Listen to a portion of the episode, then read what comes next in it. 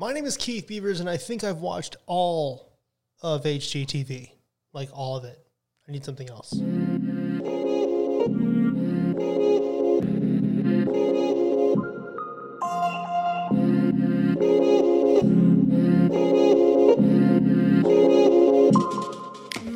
What's going on, wine lovers? Welcome to episode 19 of VinePair's Wine 101 podcast, season 2. My name is Keith Beavers. I'm the tasting director of VinePair. So, Chianti, guys.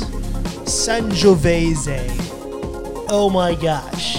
You know it from a movie, from like just life, from being an American and loving Italian wine. Let's talk about it. This episode of Wine 101 is sponsored by Brancaia. At Brancaia, we perceive the work in the vineyard as a flow of energy that must be respected in the highest degree. Rooted in the bold, super Tuscan movement that forever changed Italy's winemaking culture, the wines of Brancaia blend local grapes with international varieties, bringing a decidedly modern touch to a centuries-old wine region. Today, Brancaia embodies a passion for terroir and dedication to artisan techniques, producing elegant, complex wines with a strong Tuscan identity. Brancaia Winery. Resist the usual. So, we did an episode on Tuscany last season, just kind of like get a nice rounded idea about Tuscany. And in that episode, we talked about Sangiovese, and we talked about how it's different. It produces different styles of wine depending on where it's growing in Tuscany. It's a very interesting variety, but it's not an interesting variety in that it mutates and it clones itself and all this stuff. No. What's unique about Sangiovese is that there are really two kinds of Sangiovese. There's Sangiovese Grosso, a big fat grape, and there's Sangiovese Piccolo, a little grape. The majority of the wines that we drink come from Sangiovese Grosso, the big fat grape. But the thing is, Sangiovese Grosso grows throughout Tuscany, but people produce wines from that grape.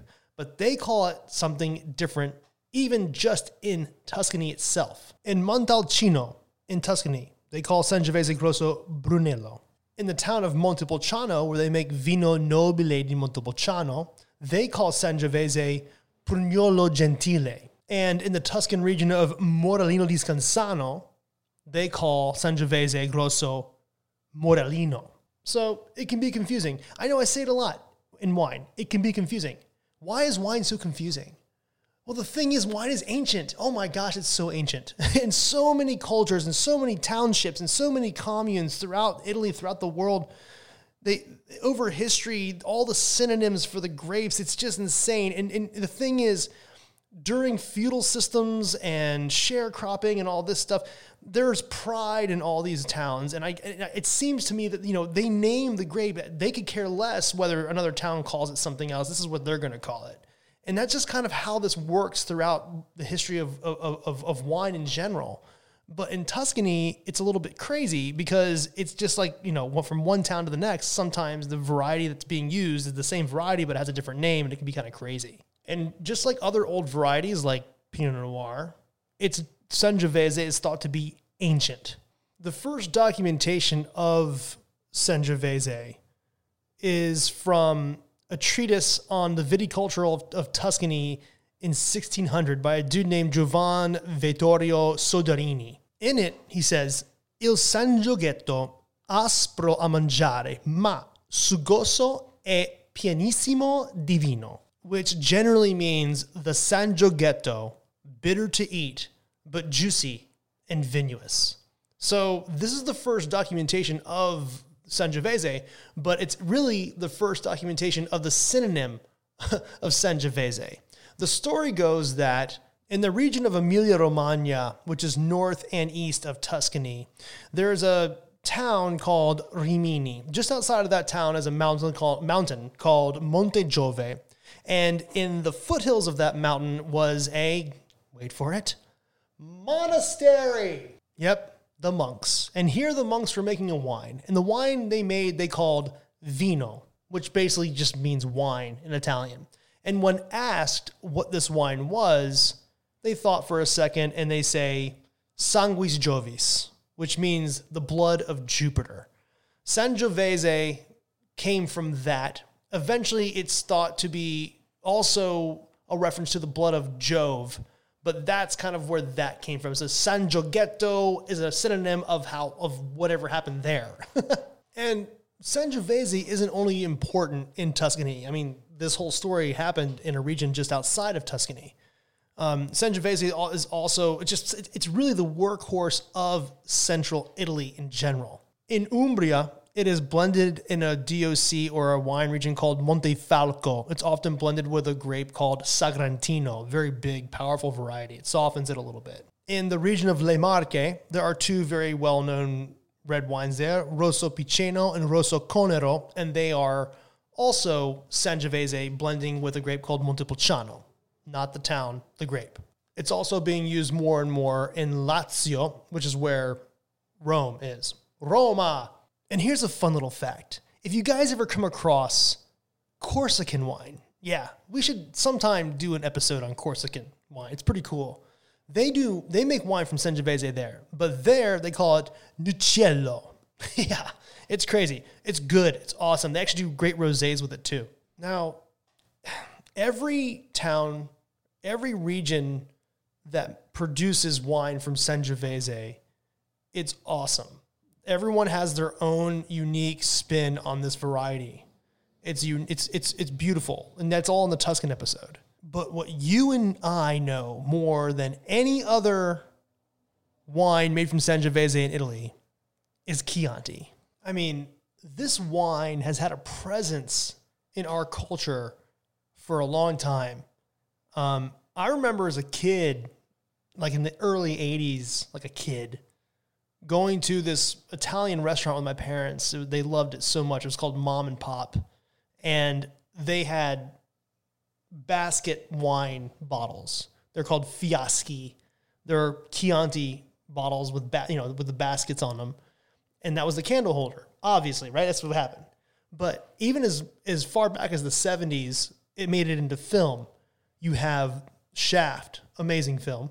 When Shaft goes in to talk to the local Italian crime boss, the dude is sitting there sipping on a nice Chianti. I mean, it was a basket wine, but in the 70s, it was considered, good stuff.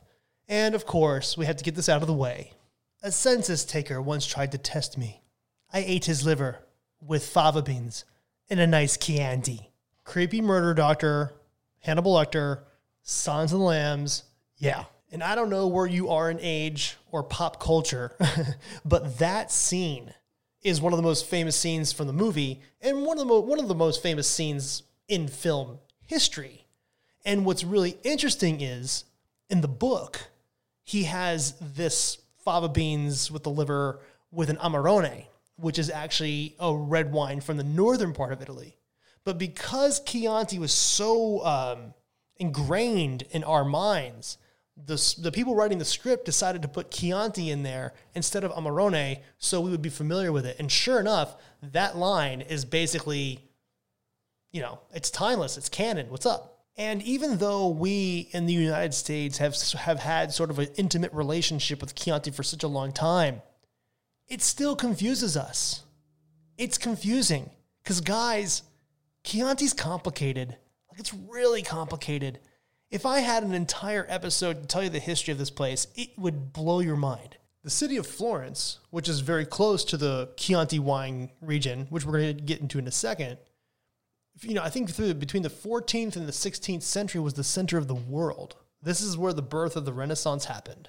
Some of the most famous glassmakers in the world were in Florence. The stories and the history and the documentation is pretty immense. I mean, just the story of Florence and the history of Florence and its rival city just to the south, Siena, it has to do, it includes Chianti and the wines from this region. But these are awesome stories for another time. We're here to talk about wine. Let's get deep in the hills of Chianti and understand this place. In the center part of Tuscany, there is a major town called Florence, which you guys all know. And then south of that town or city is a city called Siena. Between the town of Florence and the town of Siena are these mountainous hills. They're called the Chianti or the Chianti Hills or the Chianti Mountains. And it's thought that viticulture goes all the way back to the Etruscans, which is that's before the Greeks. Actually, the Greeks came to Italy. This is a little fun little fact. And they saw the Etruscans and the Etruscans kind of freaked out the Greeks because of their hedonism. It's kind of wild. Okay, well, let's get that. I just want to tell you about that.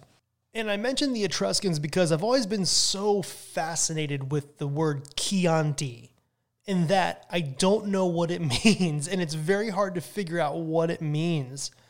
But the only thing I could really find is that the Etruscans named this area, or thought to name this area, Clante, C-L-A-N-T-E. And I don't know what that means, but Clante, Chianti, it kind of, makes sense. I mean, if anybody knows any Italian etymologists that can help me out with that, that'd be awesome. But the word Chianti it shows up in documents in the late 1300s, and that seals the deal of the Chianti. Well, the name at least, because this document doesn't name wine so much. It just calls this area the Chianti Hills. By the 18th century, this area was known for wine, and there are three townships in the Chianti Hills: Castellina, Radda, and Gaiole. And at this time, Chianti was applied to these three townships. And also what's interesting is these three townships were under the jurisdiction of Florence, and they formed what was called the League of Chianti, which was a guard against the town or city of Siena at the time. There was a rivalry, and a pretty storied rivalry at that. But if you'll remember in the Portugal episode, we talked about the Douro Valley and how it was one of the first attempts at demarcating or creating some sort of controlled appellation because of the popularity of the wine, to combat fraud and to maintain authenticity of the wines coming out of that region because of all the money that was being made there. This same thing happened in 1716 in the Chianti Hills. The three initial townships, Radda, Castellina, and Gaiole, were demarcated as Chianti, the wine-growing and wine-making region, by Cosimo III, Grand Duke of Tuscany. So in these hills, with high-ish elevation and this very well-known, famous soil called galestro with some limestone and clay, there's a short list of native varieties that are being used to make wine around this time. Most of them red, some of them white, often blended together. For red, you had Sangiovese, which we all know. There was a grape called Ciliegiolo, which is actually related to Sangiovese, a grape called Mammolo, and a grape called Canaiolo. Those are the red wine grapes. For white wine, there's a grape called Trebbiano, which is all over central Italy, and a grape called Malvasia, which we've mentioned before in other previous episodes. And there wasn't a rhyme or reason, there weren't any rules or regulations, but toward the end of the 19th century, there was this dude named Baron Bettino Ricasoli. In 1872, he writes a letter saying that he has synthesized 10 years of experimentation.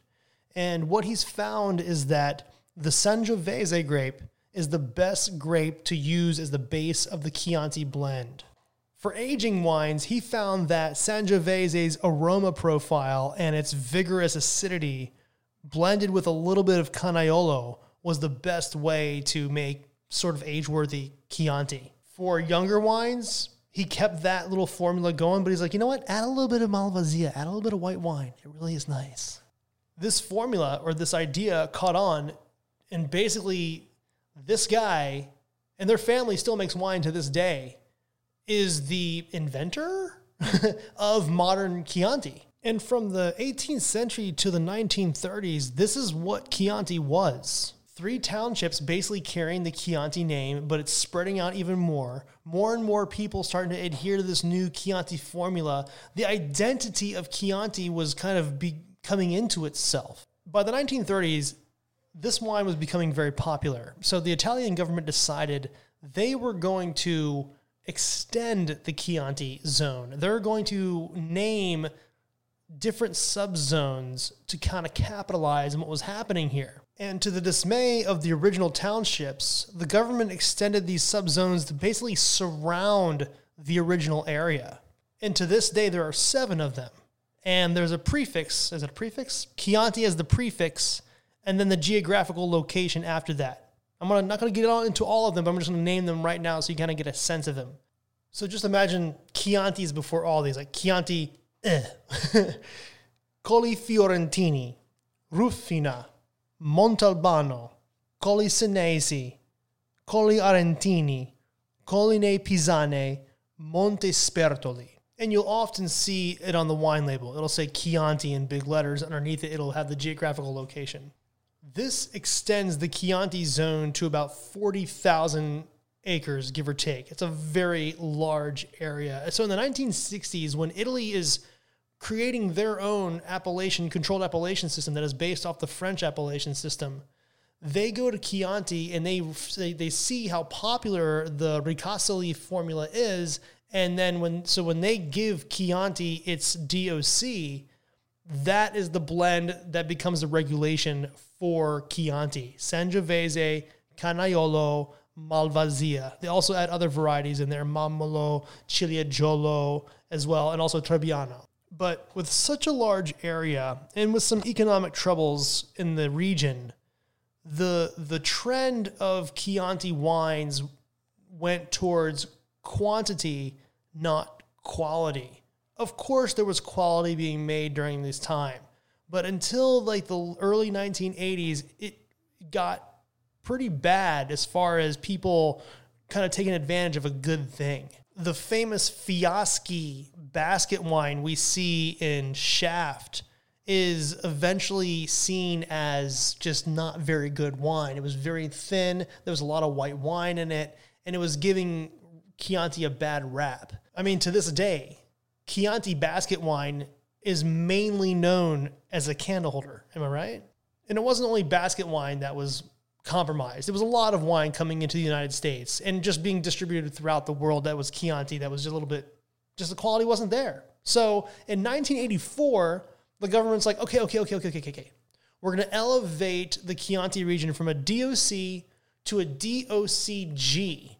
That way, and so we're going to have stricter rules put in place. So now we're restricting the amount of white wine you can use, and they're doing all these things to make sure the quality of Sangiovese was sound. And I got to say, they made some good decisions, and from 1984 on, Chianti really begins to improve. But we have to think, what about that original township area? Remember I said to the dismay of that area, all these other little subzones were created? Well, they're still pretty mad. Or should I say the quality-minded winemakers in the area. This initiated what was called the Chianti Classico 2000 project, which was a project of studying the soils and just all the things in that center heartland, that area that started it all.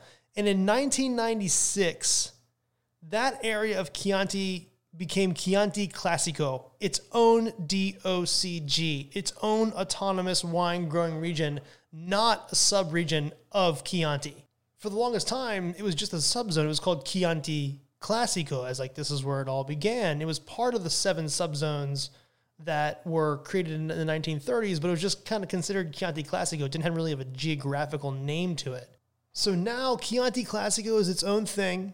It's made up of about 9 communes. I'm not gonna list the communes here because it's not that important. I mean, the communes are important, absolutely, but for you as a wine buyer and consumer in the United States, the communes are not something that's gonna help you find wine because the Chianti Classico region does not allow for the communes to be put on the label. So you're just gonna see Chianti Classico. I'm sure the commune is somewhere in a small print on the back label. Also something to know, Castellina, Radda, and Gaiole, those townships are absolutely still part of the center of Chianti Classico. So wine-wise, what is Chianti? Chianti is basically 2 appellations. You have the heartland of it all, where it all began, the Chianti Classico zone. It's its own zone. It has its own rules. They tend to be a little more strict than the larger Chianti area. Then you have the larger Chianti DOCG. That Chianti has 7 subzones that have actual geographical names attached to the Chianti word. Outside of that area is just Chianti proper. If you see a wine that says just Chianti on it, it's coming from anywhere outside of these zones, but it's still in Chianti. And whether you're in Chianti proper, geographical Chianti, or Chianti Classico, Sangiovese is the primary variety used in the blends.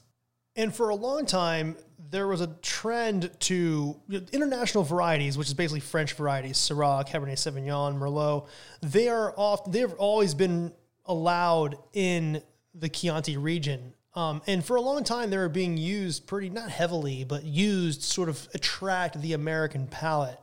And also, in addition to that, using significant oak exposure to get that sort of vanilla spice thing going. But that trend is starting to kind of dip a little bit. We're starting to see more and more older varieties being used in the blend, and less Merlot, less Cabernet Sauvignon, even though or in smaller amounts. And we're starting to see wines with less oak influence coming out of Chianti. And that's really where Chianti began. The wines of Chianti are red with a sort of a medium-bodied perception. They're tangy with great acidity. And that's what Sangiovese wants to give you. Then you put a little Canaiolo in there, a little Mammolo in there. It gets a little bit earthy. It makes for an amazing food wine. Literally like a steak Florentine, forget about it. With a Chianti, just forget about it. In Chianti proper, they still blend a little bit of white wine into their wine sometimes. I mean, it's winemaker to winemaker, you know, whatever they want to do. But you won't see white wine being blended into Chianti Classico anymore. They outlawed that stuff. And even though there's so much more to talk about, diving into the Classico communes, diving into the geographical areas, getting a little more history going, getting a little more context to things, but this is just your roundabout 101 Chianti. So you get a good sense of what you're drinking, what you're looking at, and not feeling too overwhelmed because, man, Chianti's complicated, guys. VinePair Keith is my Insta. Rate and review this podcast wherever you get your podcasts from. It really helps get the word out there. And now for some totally awesome credits. Wine 101 was produced, recorded, and edited by yours truly, Keith Beavers, at the VinePair headquarters in New York City. I want to give a big old shout out to co-founders Adam Teeter and Josh Mallon for creating VinePair. And I mean, big shout out to Danielle Grinberg, the art director of VinePair, for creating the most awesome logo for this podcast. Also, Darby Seaside for the theme song. Listen to this. And I want to thank the entire VinePair staff for helping me learn something new every day. See you next week. This episode of Wine 101 is sponsored by Brancaia. At Brancaia, we perceive the work in the vineyard as a flow of energy that must be respected in the highest degree. Rooted in the bold, super Tuscan movement that forever changed Italy's winemaking culture, the wines of Brancaia blend local grapes with international varieties, bringing a decidedly modern touch to a centuries-old winemaking. Today, Brancaia embodies a passion for terroir and dedication to artisan techniques, producing elegant, complex wines with a strong Tuscan identity. Brancaia Winery. Resist the usual.